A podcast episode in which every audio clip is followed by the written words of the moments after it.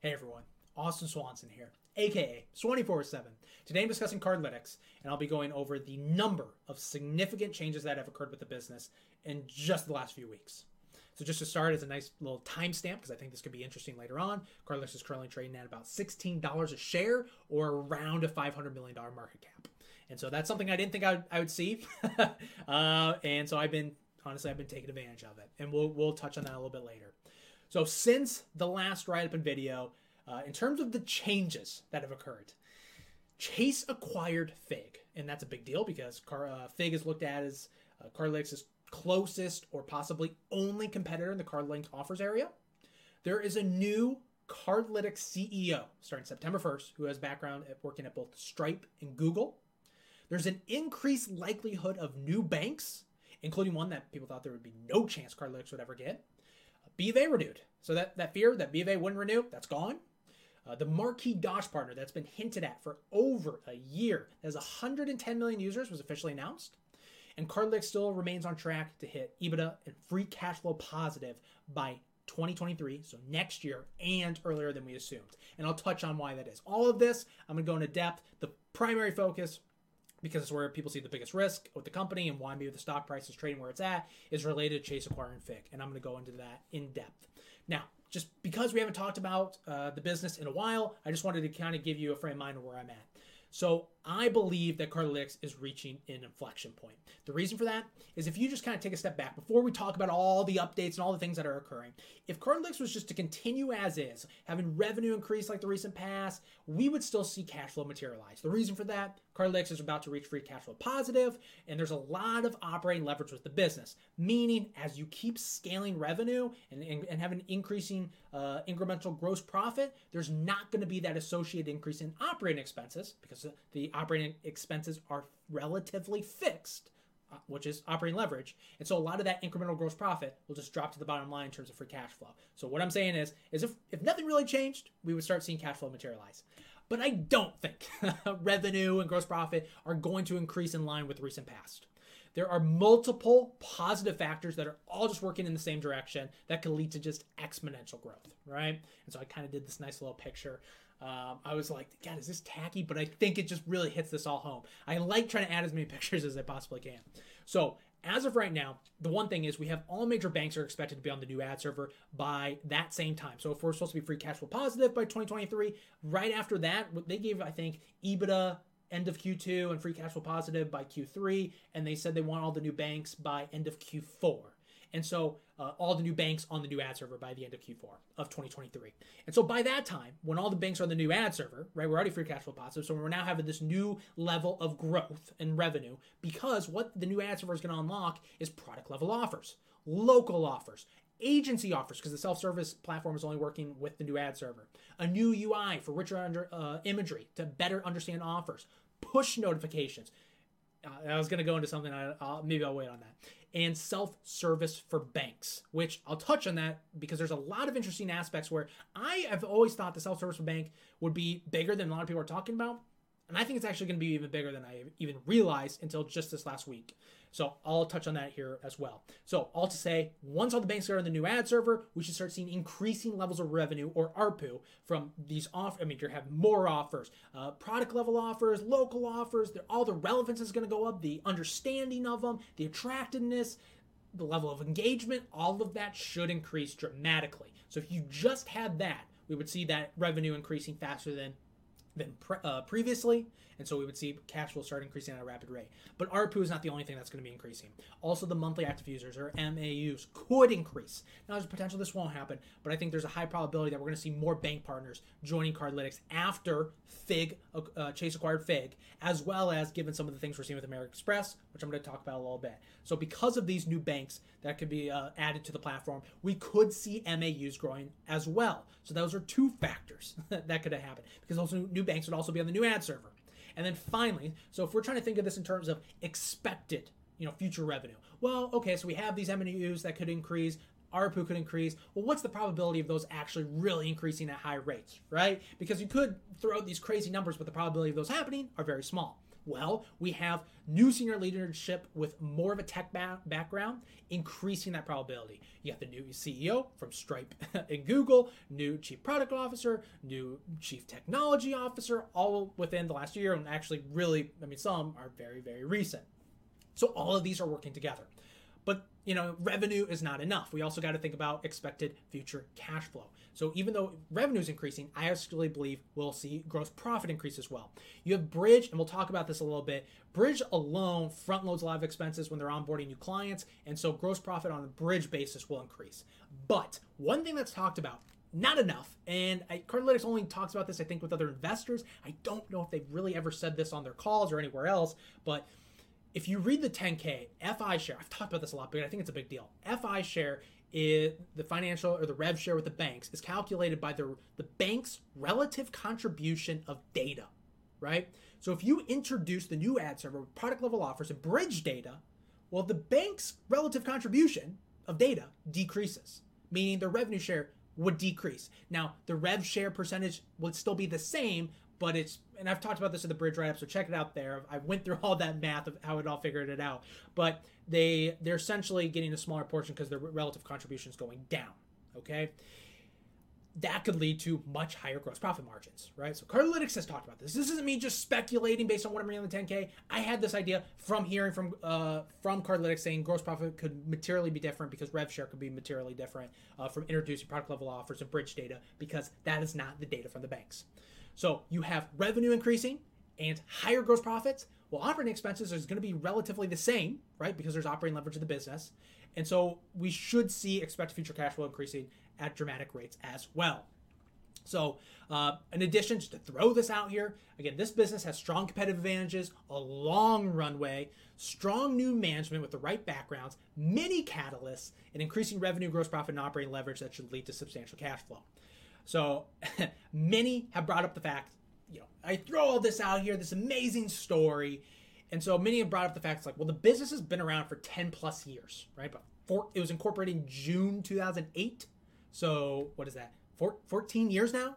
And hasn't experienced this type of growth that many believed. Uh, so, so why is now any different? Why am I? I'm saying this. Okay, why would it occur now?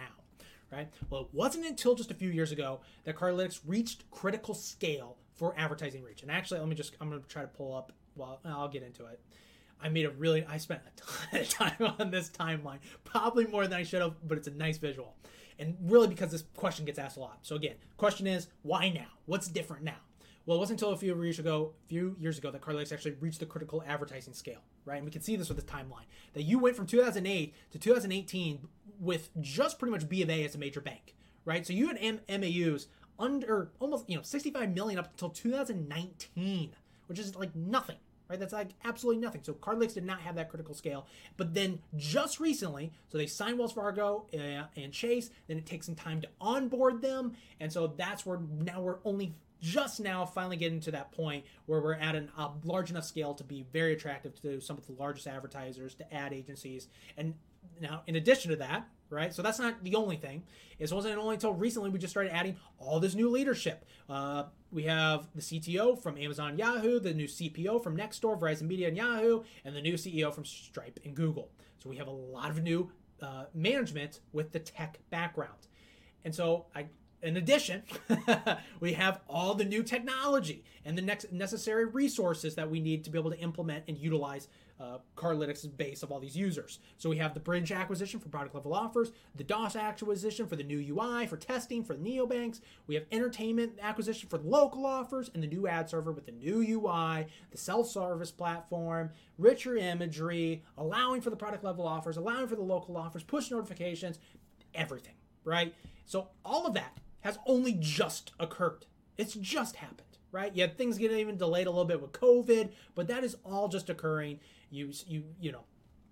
So therefore, it was more like the first ten plus years was related to developing and securing the bank partnerships and onboarding those banks, right? That was what was going on for so long. That's why nothing really happened. Now, a different set of technology, skill sets, and objectives uh, will take place to monetize this asset the Cardlytics build up at the first chapter of the company. Okay, so that's what's finally happening. You're getting new management coming in because it's a different set of skill skill sets. We had to acquire new technology, develop new technology, and have this new management come in to be able to utilize this and implement it and execute.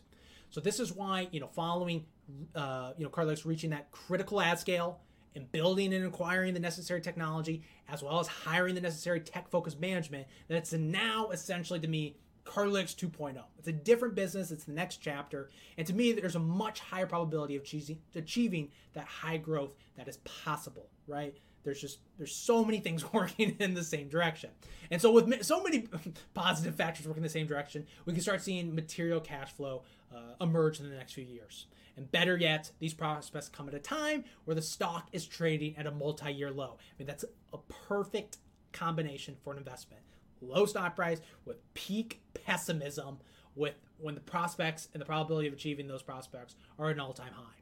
And so while I've been adding a significant number of Cardlytics research notes on the following subjects over the last month or so, you know, I was waiting to do the full write-up and video that we're doing right now until after earnings. Because usually during earnings, there's a lot of good updates, and that's exactly what happened. So in this post, I'm going to go into depth on the following Cardlytics updates. We have one, Chase acquiring Figg, and I include my new expected value calculations, including dilution, because people are always talking about that. Uh, the new, I'll go into the new CEO, new banks and neobanks, including Amex, the B of A renewal, uh, the marquee Dosh partner, Bridg and the results, including cash flow and cost savings, the activation rates, because people are talking about that, and the lower 10 to 15% guide, mostly just because people were worried about all those things. And so I will touch, touch on all of them. Again, I have all my research notes. We're at over 500 pages. I hit the limit again with adding so many notes, especially with all the changes recently. So, just so you're aware, for those of you who have the research notes already, uh, and this is for the premium Substack uh, uh, membership, is I split the quality. So right away, I had one set of notes because I just wanted one page. I reached the Substack limit, so I, had, I switched. I split into qualitative and quantitative notes. Reached the limit once again in those, so I split them into qualitative notes one and two, and quantitative notes one and two. Right. I try to use links all over and make it so it's really clean and that there shouldn't be much confusion. Uh, and again, I've been adding a significant quantity of new notes lately, given the many changes around the company, and I expect that to continue. But once things settle down, I'm going to shift my focus and finish up on the Carvana notes. I have them all created. I'm just trying to organize and make sure they are as high quality as possible. And given, you know, for all of you, the significant number that already have the research notes, and there's been a lot of people who who purchased them within the last month, given all the changes. Just so you know, you'll have access to Cardlytics notes, Carvana notes, and all future notes. This is something that I am working really hard to just keep building up over time and covering more businesses that I'm interested in.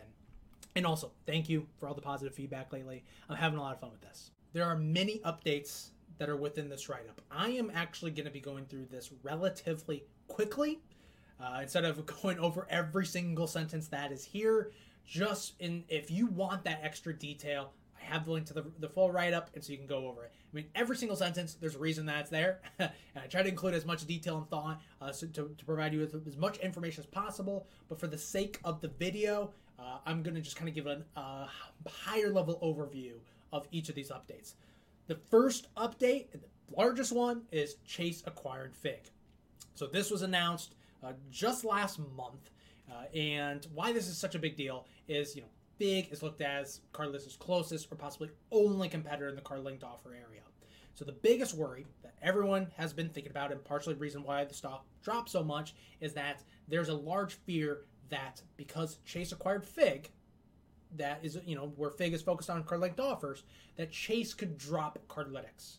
And that's a big deal to Cardlytics because out of the 179 million MAUs, Chase is approximately 60 to 65, maybe a little bit more million of those MAUs. So it's a large, very large number of the MAUs and also a very large portion of Cardlytics' current revenue. Now, I see the probability, uh, and I'll discuss this in depth in a little bit, but I see the probability of Chase dropping Cardlytics as very low. Much higher than before the acquisition. I mean, the whole path of the way I thought about it was very low before the, the announcement of the acquisition it skyrocketed as soon as I heard the announcement because I'm like, oh my goodness, they must be dropping Cardlytics. Then, as more information came out, more thought about it, more we learned, that probability went down dramatically. And I'll touch on that a little bit. Now, what are the intentions? Why did Chase actually acquire Figg? Honestly, I will not. I don't think we'll know for certain, but we do have a lot of information regarding what Chase has told Cardlytics, what others in the industry have said, what Cardlytics, uh, what Chase has said in Wall Street Journal articles, what Chase has said uh, at Investor Day. Excuse me. So there's actually a lot of information, and that's why I said the probability of Chase dropping Cardlytics has went down dramatically because we've learned so much. The overarching thing I've included all the quotes what uh, Cardlytics investor uh, investor relations has said, what Lynn said, but essentially the overarching theme is to utilize is Chase acquired Figg for utilizing first party data that is not currently shared to Cardlytics to improve offer placement and targeting, as well as for an SMB focus and acceleration. And so again, there are many different mentions uh, during the investor day. They mentioned uh, using first party data, as well as trying to improve the targeting to the right customers for their merchants, providing the right tools for their merchants. Where I think Chase merchants are the SMBs they're talking about, not talking about Figg's local offers. The reason for that is because Figg mostly uses third party aggregators like rewards networks. And if Chase wanted that, they can either work with rewards networks directly without spending all the money to acquire Figg, or Cardlytics is using rewards network too, so they could just use that. So I don't think when, when I talk about SMBs, I'm talking more about uh, Chase's SMBs because you know Chase talked about this during their investor presentation that they want to improve. You know, they even said, "quote uh, As I said, as I said, with travel and introducing our customers to key merchants within our platform at scale." And there's been position openings at Chase for saying, "Hey, we have four to five million SMBs. Uh, we want to." I, can't remember. I think I talk about it a little bit. Let me scroll down. I don't want to get too far out and lose my place here but they even talk about they want to improve uh, the campaigns for these SMBs, create offer campaigns, managing their offer campaigns. Uh, and they said these tools will deliver the below capabilities for our over 4 million merchant clients, which I believe is actually now over like 5 million. And so there's been a lot of effort with the SMBs. But back to the high arching theme. So I just kind of want to talk about, you know, little, just a teeny bit more here in terms of the idea of the first party data and the SMB aspect. So with the first party data, there's actually been a lot of information that have come out this week, even regarding what this could even mean. And so, on one side of it, card. So before the new ad server, Chase was actually having problems with sending data or getting comfortable with sending data to Cardlytics. The actual quote, I don't want to misquote it. This comes from someone who actually, you know, from Wells Fargo, who I believe actually worked at Chase beforehand, saying it was becoming more and more difficult for JP Morgan to actually give data to Cardlytics. So that was the main problem, was that they have to have control over data. So sending that data basically Cardlytics was becoming a big problem for JP Morgan. Now, on the standalone basis, they even talk about, oh, so now they're looking as like we want more control of the data, so let's hire Figg and do this all in house, right? Okay, that was one aspect. But later comes out, and I think this is from the same person, so it was interesting that they don't really talk about this in the full sense until a later uh, interview. But the new self-service platform, or the new ad server, has a self-service for banks. Engage. I've done a full write-up on this, and I thought it's a bigger deal than most people actually uh, believe it is. But I actually think after this week, it's even a bigger deal than I even thought it was. The reason for that is there an a- there's an aspect to the new self service for Banks Engage that uh, is to address that exact problem with data sharing, right? That was specifically built, apparently, for Chase. So Chase is fully aware of this.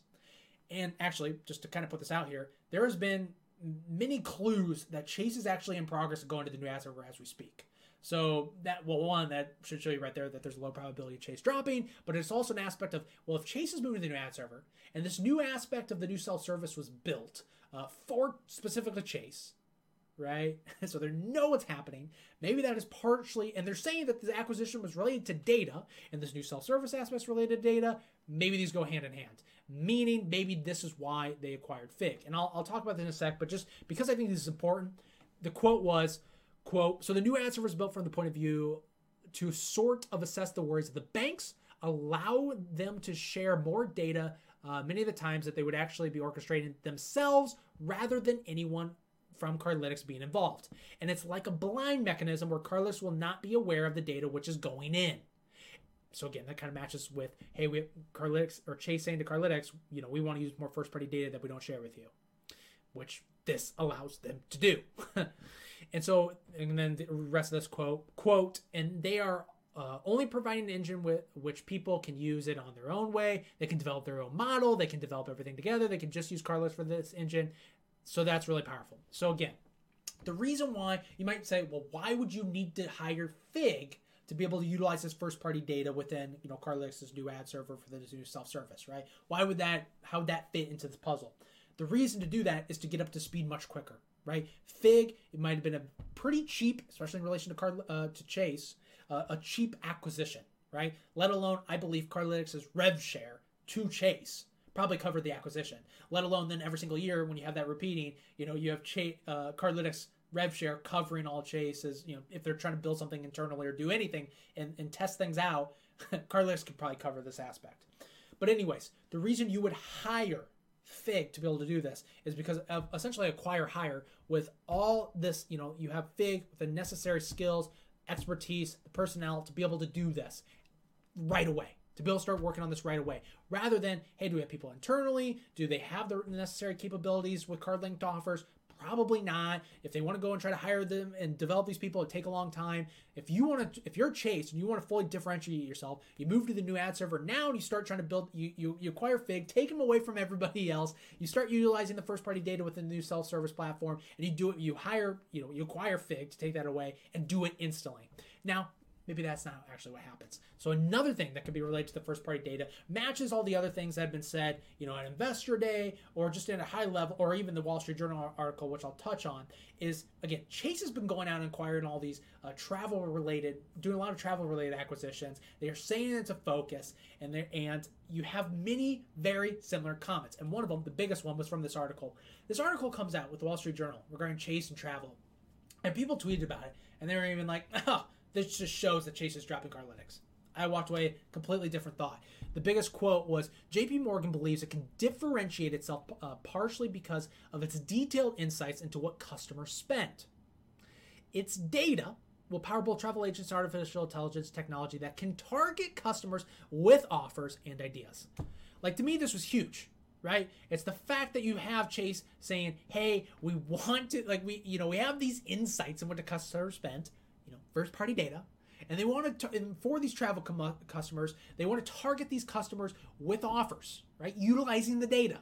Like this is exactly what Cardlytics said uh, that chase told them that hey we want to utilize utilize first party data better target offers uh, to customers right? So like you have these things that are all just meshing together meaning altogether now we have chase prioritizing travel related customers and their spend Chase making travel related acquisitions and improvements, Chase saying they acquired Figg for their tech and to improve offer targeting and placement by utilizing first party data, and this article saying the exact same thing but in relation to travel. So, and this was actually even discussed in an interview uh, in Tegus. So I actually had that written. And then today I read this. Now it's in a slightly different context where they're not even talking about utilizing Cardlytics, but it shows that it's still the same thing of why Cardlytics or why Chase would uh, acquire Figg, which so you can so they said to quote so I could go to Airbnb uh, by myself and be like, hey guys, I want offers on maybe your high tier inventory Malibu and Hawaii and say give those offers and we'll serve them exclusively to our higher tier customers, right? And so again, I don't see this all being just related to Travel, I think that's currently, again, Chase has specifically said that's their current focus, but I think over time, it's all about the high valued aspects. You know, it's not just like, oh, what's how much, you know, additional incremental spend are we getting with these offers? It's can these offers lead to, you know, increasing and retaining and attracting uh, more users that will, you know, use the travel, do car loans, mortgages, and other high value banking aspects. And so all that to me fits nicely together. Uh, and it's also not related to you know demographics or PII. It's more first party data in, this, in, in the sense of what Chase is seeing and what their customers are doing. So again, there's more detail that I put in, in the actual full write up. In terms of SMBs, again, I, I kind of touched on this. I think it's more in terms of Chase's own merchants, right, and trying to get more of them into uh, the place offers and benefit because again, that's going to benefit Chase with their Chase merchants rather than non-Chase merchants. Maybe Figg's current, you know, local offers that are more aggregators, like that isn't really fitting into the whole grand scheme of thing, let alone not fitting into Chase's actual comments at Investor Day. Uh, and what they've stated repeatedly. Additionally, one thing is they talked about you know giving the merchants the tools to be able to place offers and do stuff, and there's related job openings. Is there was an actual self-service tool uh, that I believe Empyr had, but I'm guessing became within Figg. That was a local a self-service tool. Now, Figg ended up not using that because they said this was not it was going to pretty much too slow assigning one you know merchant at a time and so they went to the more aggregator aspect of getting like rewards network for offers but chase could because they said they acquired Figg for their technology and then you have all these other aspects of like in the investor day man way up here uh, for merchants providing the right tools to target the right customers in contextually right ways the right tools right and there's been uh where oh do i have it I know that there was an exact quote with a job listing uh, that they said they wanted to create a platform for their merchants, right? For so again, you could be utilizing Fix. I think it's uh, the amplified rewards, amp, Ampra, Ampere, like utilizing the, the that local self-service platform for Chase's merchants. So I think that could be one aspect of that. So I'm going to kind of skip over a lot of this. So again, I I mean, there's still a lot of uncertainty here in terms of what they will actually do, but it's regarding first party data and SMBs. I think in terms of the first party data, it could either be to use the new self service platform with the uh, or the new ad server self service for banks, and to be able to feed new data in there that Cardlytics won't see, right? Or it could be related to, hey, we want to target those high value customers, or both. Maybe those go hand in hand. And then in terms of SMB efforts, it could be to try to get more Chase merchants within the platform. In terms of all the reasons why Chase will not drop Cardlytics, I have actually went through and spent a ton of time thinking about this, detailing it all out because this would take quite a bit. There's so much detail here. Uh, if you want all this extra information to get comfortable with why Chase won't leave Cardlytics, please refer to the Substack uh, article linked down below so you can read all this. But in terms of just the high level overview of all the reasons why I don't think Chase will drop Cardlytics, you have one, Chase's stated intentions are not to build an, an in house offer system. They are for prioritizing uh, SMB efforts as well as for first party data. You have Chase communicated their intentions to stay with Cardlytics. They flat out said, yeah, we plan to keep on working, right? I think there was an exact quote from Investor Day. Uh, Chase has actually approved me to say the following they remain focused on continuing our partnership. Period. You have Chase shared the news of Figg, the Figg acquisition with Cardlytics. Therefore, they weren't hiding it from them, right? They weren't like if you were going to drop Cardlytics from buying Figg, you wouldn't tell Cardlytics because then Cardlytics could do something about it. They could they say they could either try to acquire Figg themselves and make a higher offer. They could go out and maybe try to get someone else to acquire them. You wouldn't let you wouldn't so that you if you were Chase, you wouldn't tell Cardlytics if that wasn't your intention to just keep working with them. There's a high probability of Chase moving to the new ad server, which to me increases the switching costs because it's providing Chase with exactly what they want with product level offers, local offers, offers, agency offers, the new UI, bank self service. And so again, if you the reason you would if you were Chase you wouldn't drop Cardlytics if even if you were building an in-house offer system is you would want to see all this. well, one you want to see, hey, is this actually going to be way better than eh, what we're doing with Figg? If so, let's just keep using Cardlytics from a rational standpoint. But let alone if you were trying to copy Cardlytics with Figg, you would say, well, this is all the new technology. Let's see what Cardlytics is doing and try to replicate it right? So that's one other reason. And again, I detail, I think there is a high probability of Chase actually moving to the new ad server right now. There was even the comment, like one, Cardlytics has restated all their, their, uh, the goal of 50% of MAUs by the end of 2022. They said that's still intact. They said the easiest way to do so is with Chase. And they said during Q2, we began the migration of certain internal data and applications for the cloud. If that's related to the banks, I don't see it being B of A because B of A wasn't signed until technically Q3, the very beginning of Q3. Uh, and Wells, there's been no mention, so it's probably Chase, but we'll see. Another reason, the reason why I don't see Chase just dropping Cardlytics is you would lose the certainty of Cardlytics working, right? If you just drop Cardlytics right away, if and then if you were trying Figg, like what if Figg didn't work? Right, you have the certainty. So again, you instead build them alongside. You would try to see if Figg would work. So you would keep Chase or keep Cardlytics right? Which gives Cardlytics time, let alone, as we talked about the inflection point, you have all this new technology with new management. The probability of developing this or fully rolling it out and executing on it are very high. And so the longer the time that Cardlytics has, the, more, the higher the switching cost, the, the higher probability of just keeping Cardlytics. Go into detail there. I see it as a lower probability of Chase successfully implementing Figg for an in-house offer system Chase has already tried this. There was a recent TKS interview uh, with a company that was actually acquired. That their focus was on local offers, and Chase acquired them.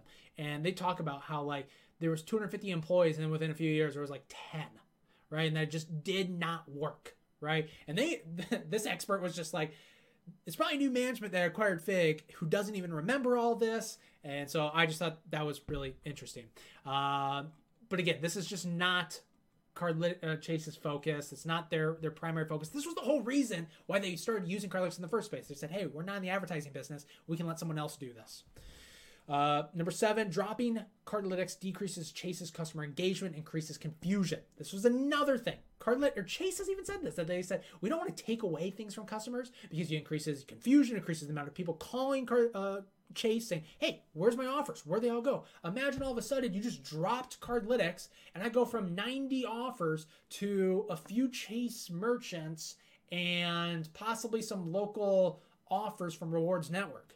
I would be like, where's all my great offers that I've been using? Again, I'm over here redeeming, you know, over a hundred dollars per year. It's like if all those are suddenly gone, it's like you're just taking those away from me. Where are they at?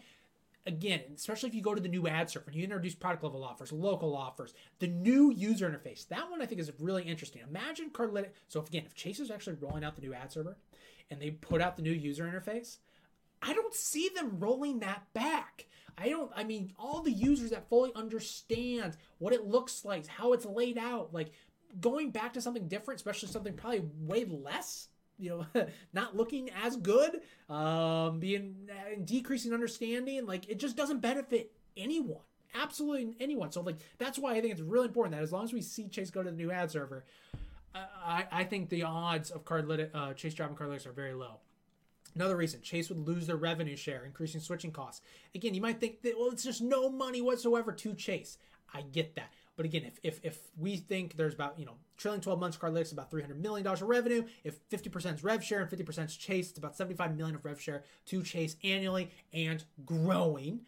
But you know, there's rumors that you know maybe Figg was acquired for under 100 million. That means one year of rev share of Cardlytics probably pays for that. Then all the ongoing expense and development employees, again, Cardlytics uh, can cover that. So you would go from, you know, 75 million plus a year positive with just Cardlytics to then maybe breaking even if, if, if the Cardlytics rev share pays for Figg and that development. But if you just drop Cardlytics, well, now you have none of that coming in and so maybe now you're now you're running at a loss to try to get this working. So it just again maybe it's small potatoes, doesn't matter. But I just thought that's an, just an interesting way to think about it.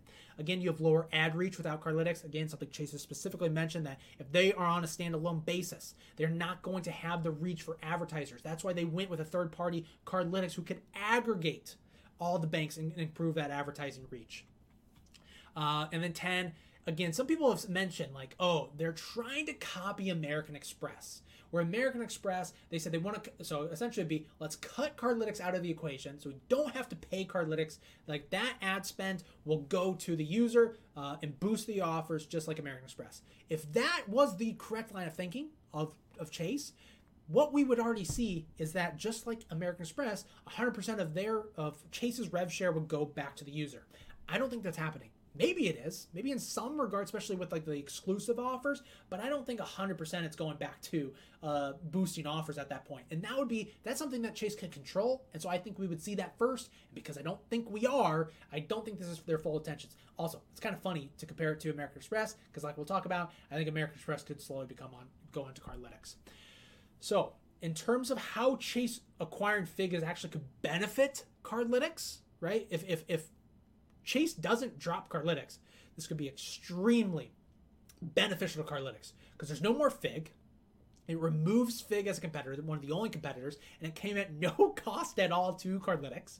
You have all the previous Figg banks and neobanks who will probably not want to start sharing their data with Figg anymore because now potentially Chase would have it, who's seen as a competitor. So those uh, banks like USAA, maybe the neobank Acorns, those could come to Cardlytics and also you have higher engagement with Chase. Again, if they're trying to improve, you know, add local offers with their SMBs or uh, improve the targeting and offers with first party data, that is all could increase engagement in the Chase channel, which benefits Cardlytics as well. Again, all the other, you know, if you're increasing the engagement with those offers, you're going to see all the other offers as well. So I also went through and I said, okay, you know, if we people are like, well, maybe you know, I can say all those reasons, but there's still a chance that, you know, and there still is, there's still a chance that Chase will drop Cardlytics. And I can come up with the probability of, oh, it's this or that. But people could say, oh, that's subjective, that's arbitrary, that's too aggressive. I said, okay, let's not even think like that. Let's think very conservatively. Let's say Chase does drop Cardlytics. 100% probability of that occurring, right? I don't say, I'm, I'm saying, let's assume that, that for certain Chase is gone. This is how I got comfortable with the situation real fast. So you can essentially, if we say Chase is gone, what happens? And I actually detail this out. So I use this same setup. So we'll ignore this top, which is keeping Chase, because we're going to ignore that we keep Chase. Instead, we're going to assume we only that we lost Chase. So 100% probability of losing Chase. Well, then what are the two outcomes? Well, one is that let's just say that the bank goes to zero. It could be because we lose the remaining bags, because it's not attractive anymore. Maybe we come, run into liquidity issues, whatever it may be. We then say there's a scenario where this just goes to zero. The other scenario is yes, we lose Chase, but we still have the remaining banks. I went extra conservative with MAUs, and I said let's still assume there's 110 million MAUs. Now, because there's less advertising reach, it's going to be less attractive to advertisers. So maybe there's less offers, so it becomes less attractive. So users redeem less than they would if you still had Chase. And so overall, if I go through this, this is a longer term expectation, meaning maybe like the next 10 years, we could still see maybe $10 of consumer incentives multiply all this out, go through the math, you know, throwing out a number around 9.6 billion dollars of value, right? But again, that's that's only one scenario. And if we assume, let's say there's a 50% chance that it goes to zero, 50% chance that we keep, you know, that even if we lose Chase, but we keep the remaining banks, you know, that leads to an expected value of about 4.8 billion dollars. Now, maybe at one point in time, maybe a year ago, you would say, well, this actually isn't very attractive investment prospects now uh, because Cardlytics is still trading like for four billion, right? But today, at you know a five hundred million dollar market cap, that means that this is still an attractive investment, even if you lost Chase. That's where I was like, okay, this isn't the worst situation ever, right? However, uh, you know, that's assuming 100% probability of losing Chase. I, and I just through all the reasons why I don't think we're going to lose Chase. I ended up doing two different expected value calculations. One more medium term within the next five years, and a longer term within the next 10 years. The reason for that is I think that we could still actually see some high value scenarios and high cash flow generation uh, scenarios in the medium term. And then I wanted also just to do a longer term, just to give a more, a bigger perspective of, you know, what's possible here.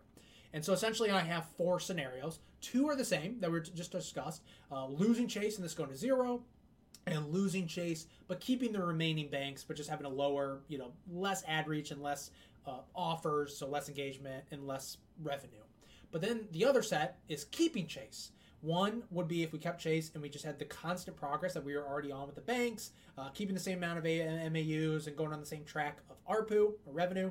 Uh, but then there's also the other scenario, the really good scenario. You add on more banks, you have uh, a lot of the factors working together, like with the new ad server leading to higher ARPU. And so I have that really high value scenario as well.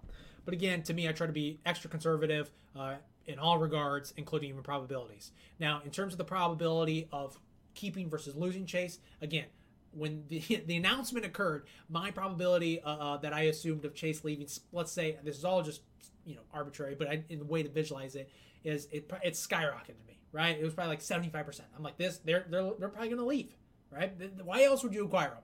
But then as I thought about the situation more, I was like, okay, maybe it's like fifty percent. Like there's still oh, this doesn't quite make sense.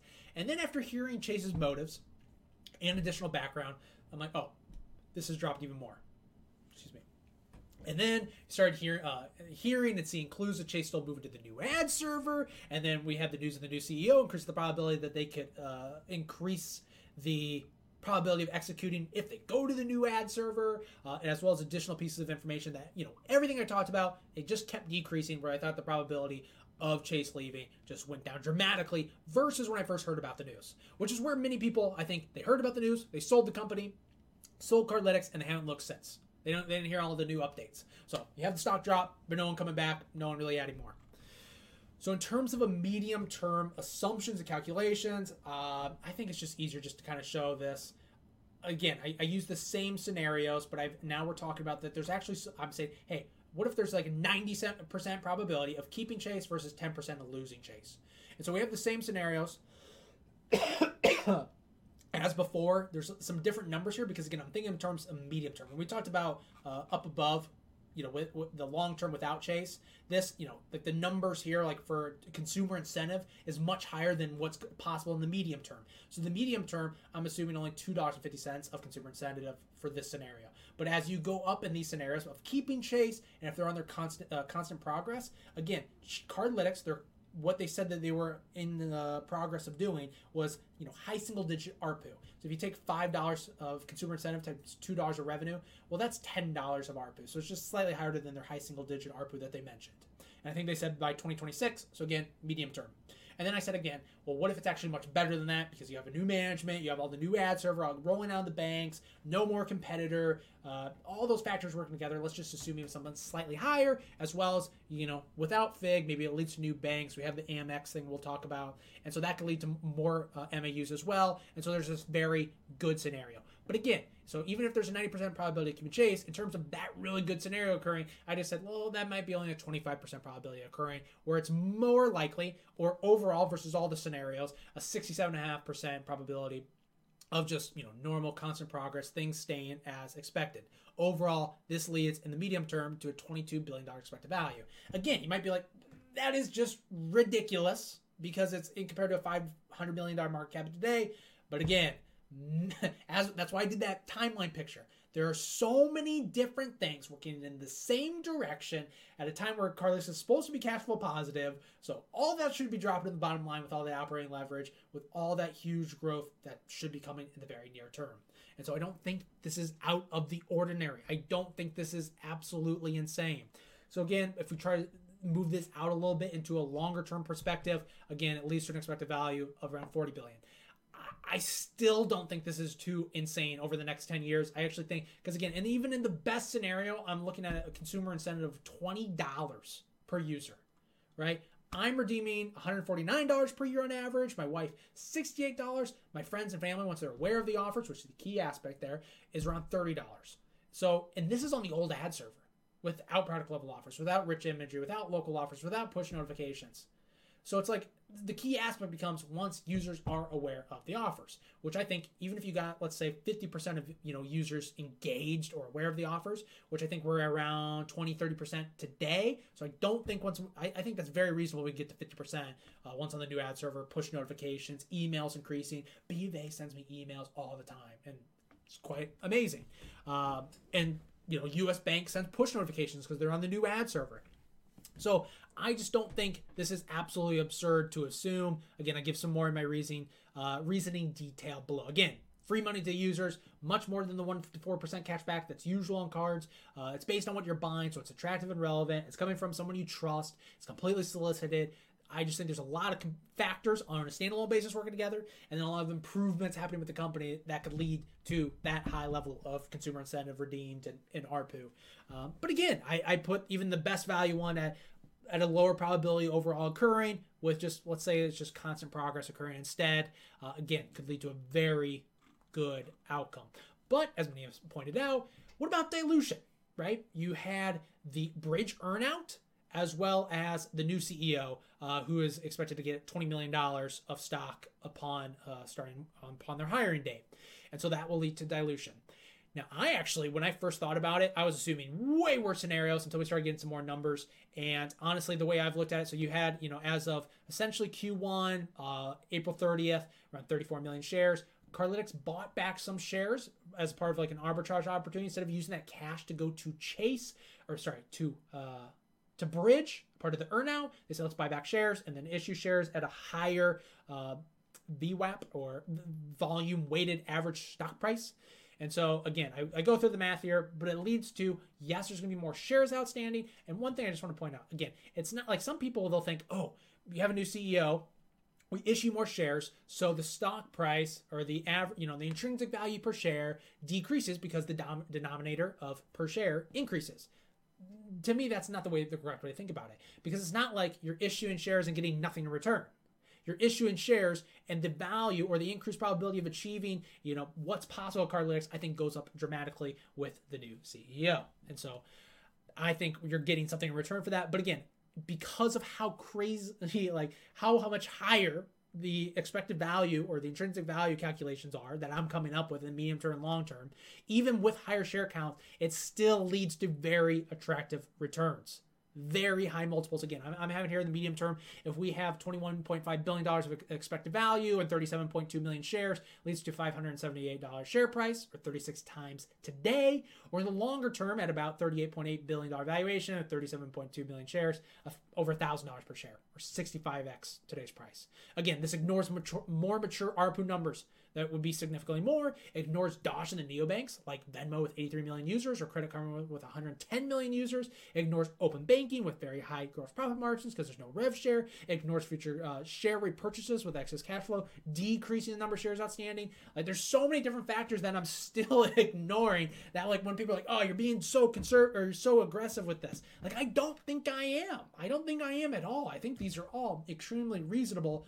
Uh, and I think the probability of this all occurring, again, I'm, I'm, factoring in the probabilities with these. And again, people might look at this and say, no, this is way too conservative. But again, the way I kind of looked at it, again, ignore these then, right? Ignore these calculations I'm doing. Go back to the calculation I did of, of completely ignoring Chase and saying we lost Chase, right? That still leads to attractive investment returns. And then you could see this as, as hey, if you keep Chase, you have huge optionality. Chase is the optionality right? Not Dosh and open banking and all that aspect. Chase becomes the, the, the optionality that can lead to incredible returns here. Uh, all right. So again, I have have I went through that quickly. Check out this this Substack uh, for all the details here, as well as my research notes, where I have way more details, and I linked in the Substack write up uh, directly to those notes. Now, the big next announcement was the new CEO, uh, Karim Temsamani who was announced as the chief executive offer, uh, officer. So again, I have heard Lynn was calling him Kareem, but on everything I've seen, I believe it's Kareem. So just putting that out there if you're hearing the difference between the two names. Uh, but so Kareem previously worked at both Stripe and Google. One stat that I just want to throw out here and that I just thought was quite insane. So I there was actually like a ton of YouTube presentations and interviews with Karim, and so I thought that uh, extremely helpful. And I walked away feeling very, you know, confident, and I feel like there's a very, I feel like he is the right fit for Cardlytics.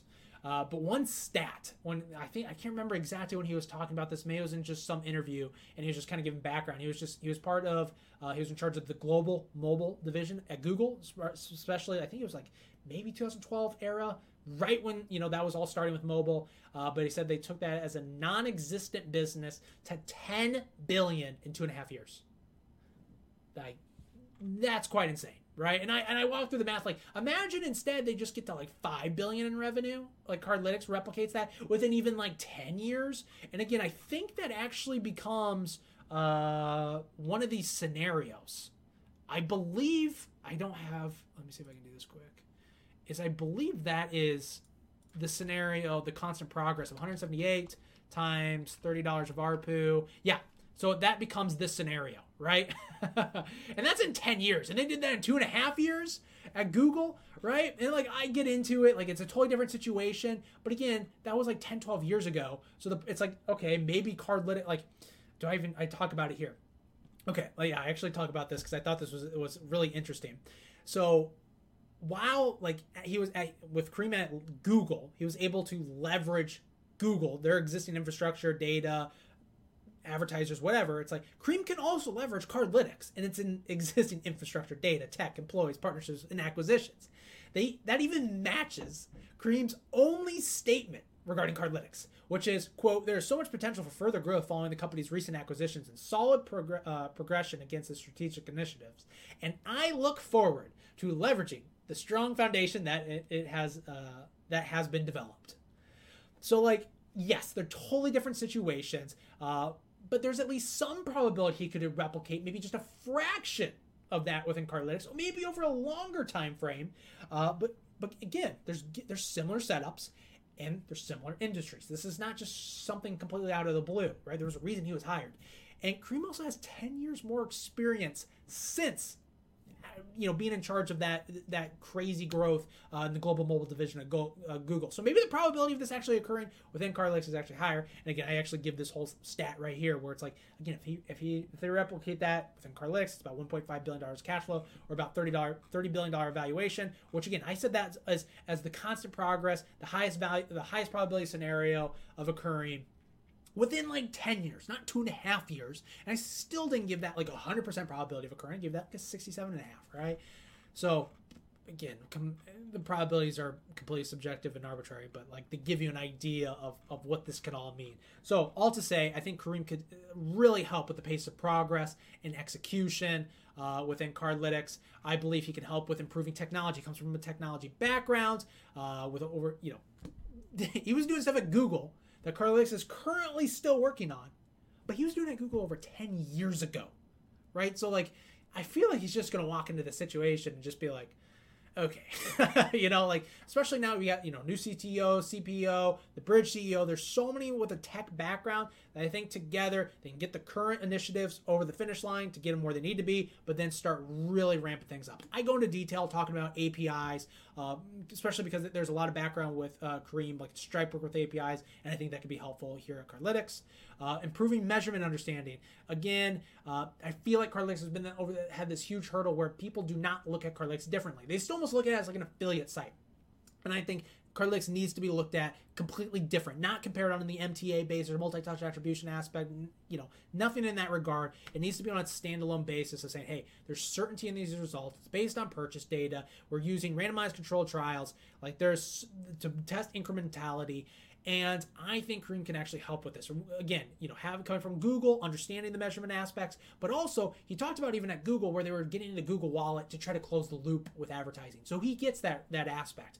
And so I think it's also going to be really helpful having someone from Google to be able to say, this is why Cardlytics is better than Google in this regard right? Now, again, you can't have Karim going to every single advertiser and telling them, but you can implement that in technology.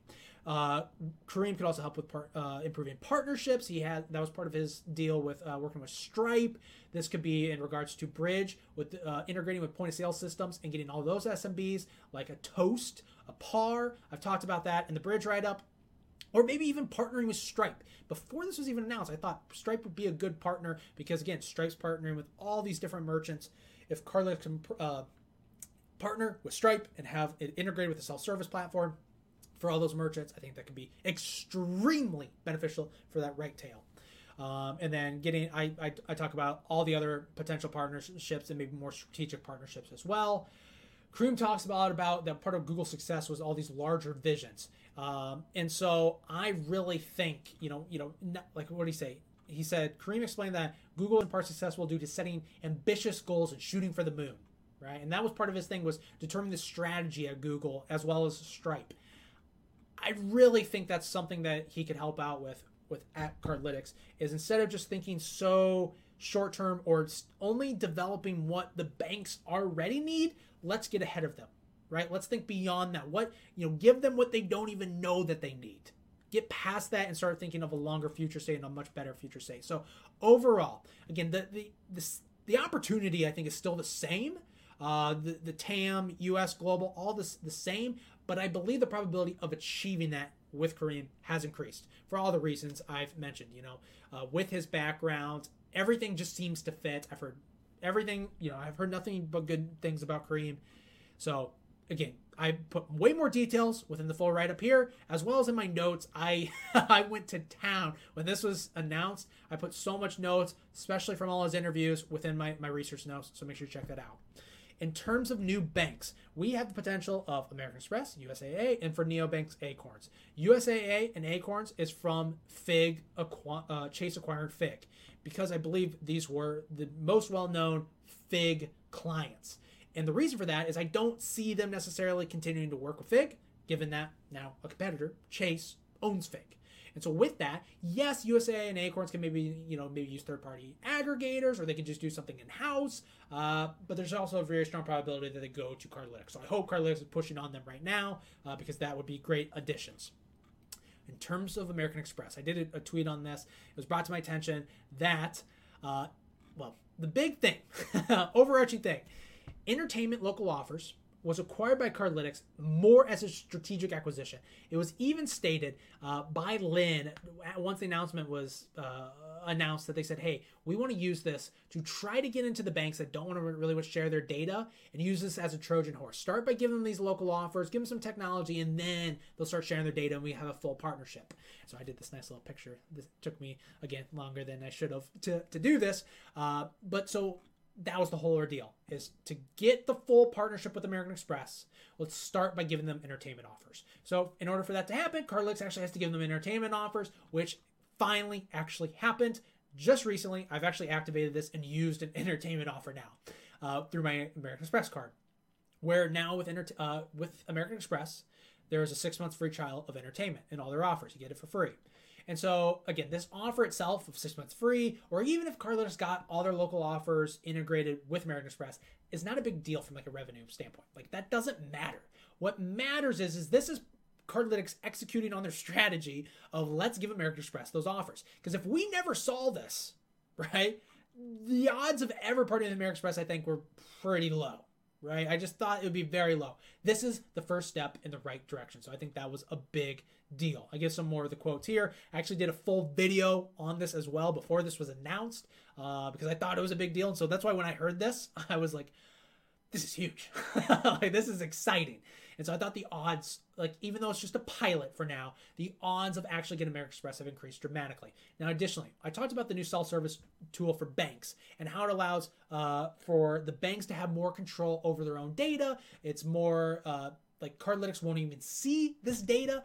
I think this is actually could be very helpful for partnering with American Express because if American Express is just concerned about their data and they don't want to share it to Cardlytics, and then now if the new ad server, the self-service for banks allows them to utilize you know American Express data without Cardlytics seeing it, that answers their their their uh, all their problems. So it's like I think just the odds right now of getting American Express have went up huge right? And so this would be an amazing partnership. It's one of the few remaining bakes that America uh, that Carlos has been trying to get that they really want.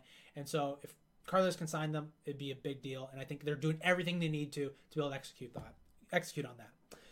Other update: B of A renewed. So again, people were worried about B of A not renewing uh, because they were testing Figg. And so even before the announcement of the acquisition of Figg, again, I, I did a full, I did two full write-ups and videos on it. I, we were pretty certain it was going to happen. But again, the bigger thing happened was that B of A was announced uh, very soon after the Chase acquisition Figg. So people were like, oh, I wonder if they didn't get the new ad server.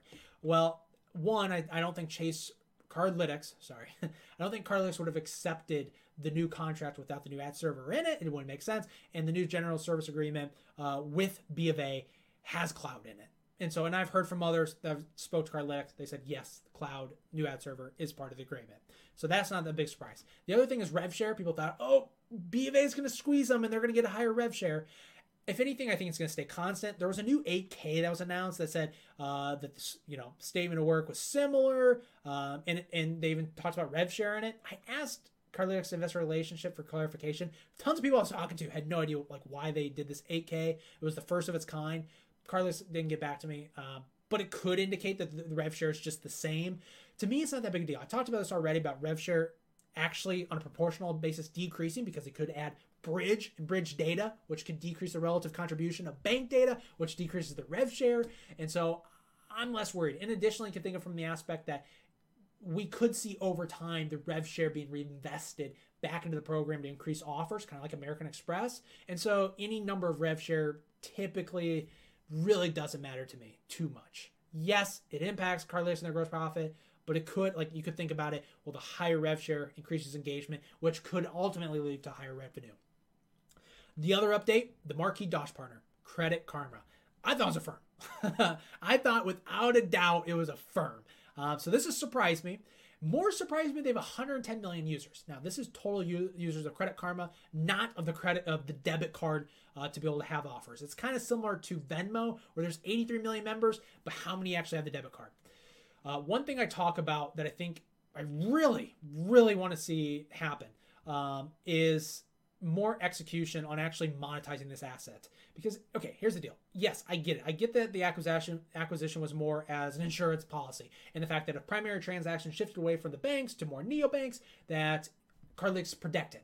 I get that. That's fine. But that doesn't mean you can't monetize this, right? Like the fact you have this many like users out there uh, that are that and there's also maybe there's less bank regulation so maybe it allows for maybe better notifications or targeting because again svp of horizon media even talked about that's what they like to Figg was that they could go on acorns and do some more push notifications. There was this whole other aspect to it. So i'm hoping that cardlytics with their self-service like other all the other major sales service says hey do you instead of just the banks do you want to target within the neobanks that would be i think a very big opportunity especially with Figg out of the picture because a lot of these advertisers are saying yeah we split our revenue or our ad spend between Cardlytics and Figg, like almost evenly, because of this neobank aspect. So I think it's an opportunity that Cardlytics could very easily, not hard, tap into. Because again, it's leveraging existing partnerships, existing technology, and existing revenue.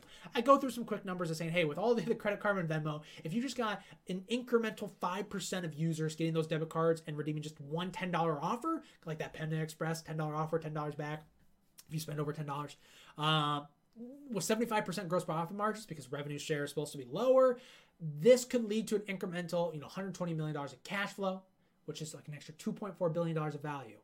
Maybe again, if you a year ago that you'd be like, oh, who cares about that? That's not that big a deal. At a 500 million dollar market cap, it's a big deal. again, all like just trying to capitalize on all these new partnerships. I even updated BitPay was announced today.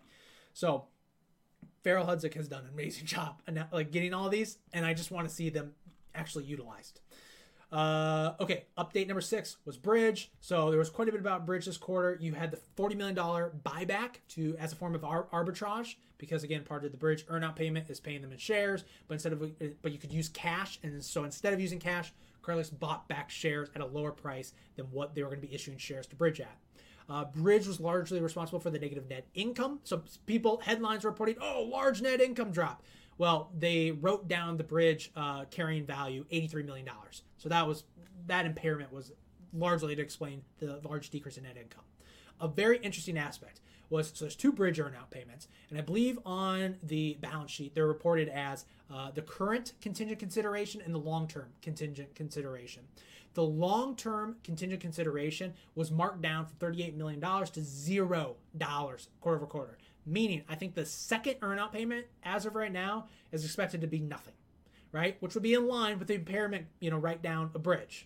And so that could be looked at as a very good thing because it's like, hey, if the prospects of Bridg remain the same, you're just paying less for, right? I also think this could be related. I'll talk about this a little bit later, but again, I think this could be related to why uh, Cardlytics despite saying, oh, we're very conservative with our new assumptions and why we're still on track for free, free cash flow positive by next year, I think this has to do with it. Again, if uh, that payment of 38 million 30% has to be cash i believe i think even with the second earnout. so that's like 10 11 million dollars right there which can help really contribute to being free cash flow positive on a more positive note Bridg ar uh, has went up 56% quarter over quarter there was a new $25 million over two year contract um, and again, I just want to throw out Bridg revenue over time. There's a lot of front loaded expenses. Uh, and so over time, Bridg revenue or Bridg gross profit will increase. So a lot of positive there. I've done a full write up on Bridg as well. In terms of results, again, Cardlytics expected to still be free cash flow positive by next year due to a lot of the cost saving initiatives. So one, like I said, the Bridg uh, is probably part of it. There's no second earnout. The other is in with is in regards to open banking, which was stated during the call, their self service. In terms of open banking, I don't love seeing that. Again, I did a full write up on open banking. I really like the idea. Again, first mover advantage, long runway, high gross profit margins because no revenue share. I get it if it's needed in terms of on in the short term uh, to be you know not having liquidity issues, raise more money, whatever. Uh, but I just don't like you don't need this for like d- detail for all the other reasons. You don't need this for a, like this is pure optionality. But if you want those crazy right tail returns, I feel like open banking can help dramatically. In terms of self service, it's been brought to my attention that self service development might be on pause. Some believe self service is just completely stopped.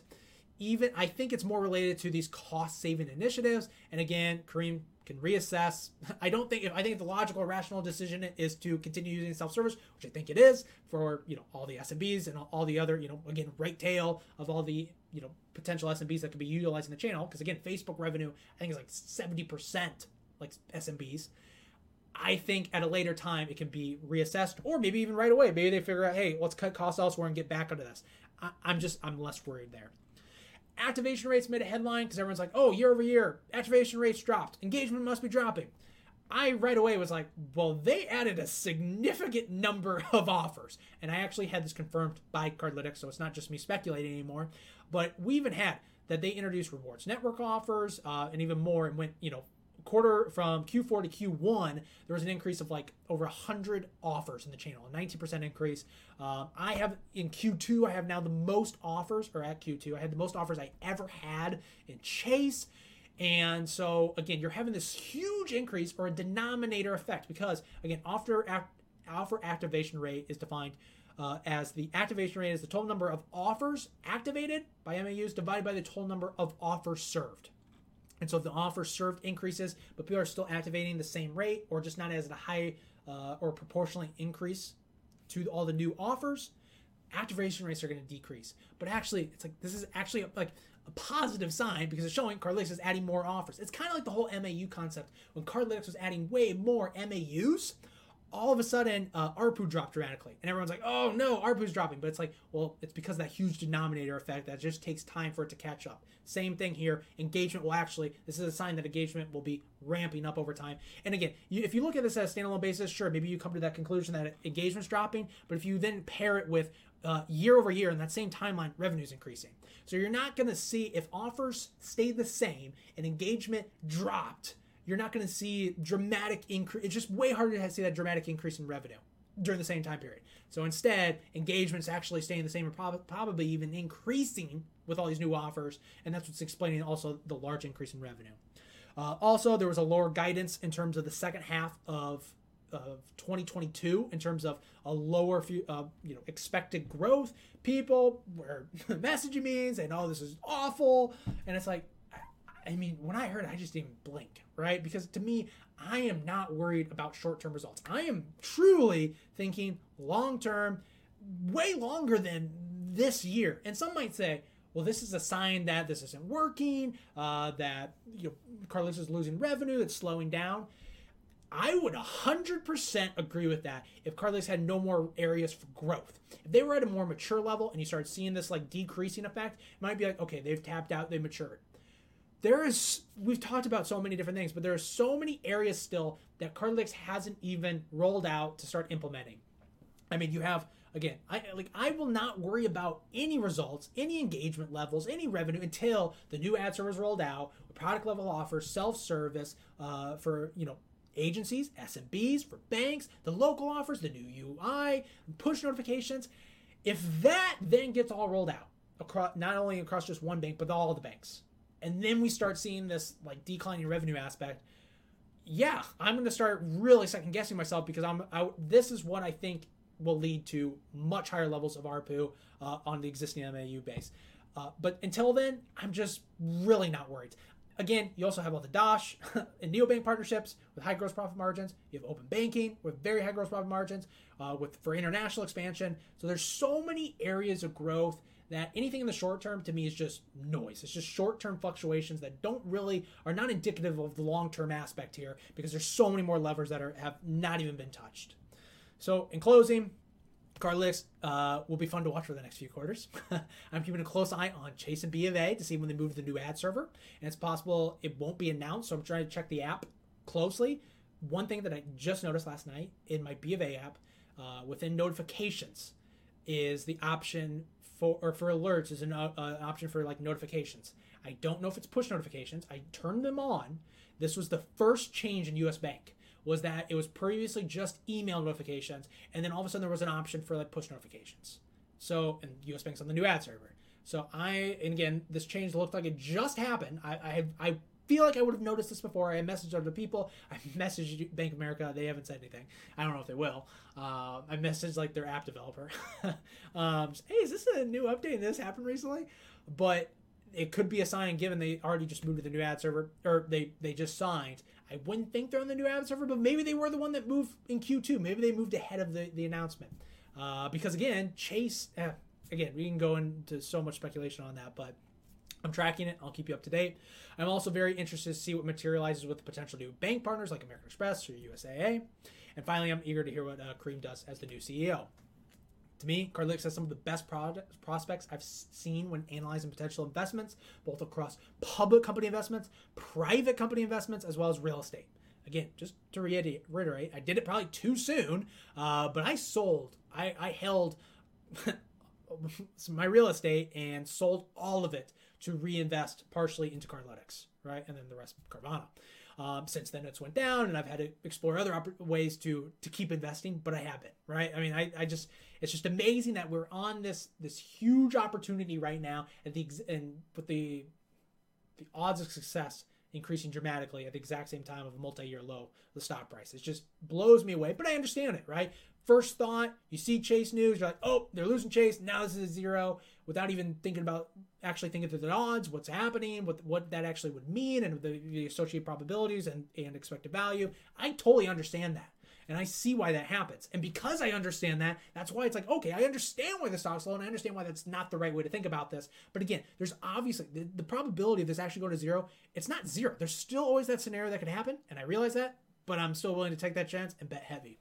So if you haven't already, uh, again, I add notes to my Substack, uh, research notes like crazy over the last three months. You know, I haven't done a full write up or video, but I've been adding to my research notes all the time in extreme detail. I really, I mean, it's blown me away the number of new people subscribing. It means a lot to me. Also means a lot to me. You guys messaged me uh, with the, your positive feedback. It means a lot. I'm going to keep adding to these notes and I'm going to keep following Cardlytics. Thank you so much for watching, and I'll see you in the next one.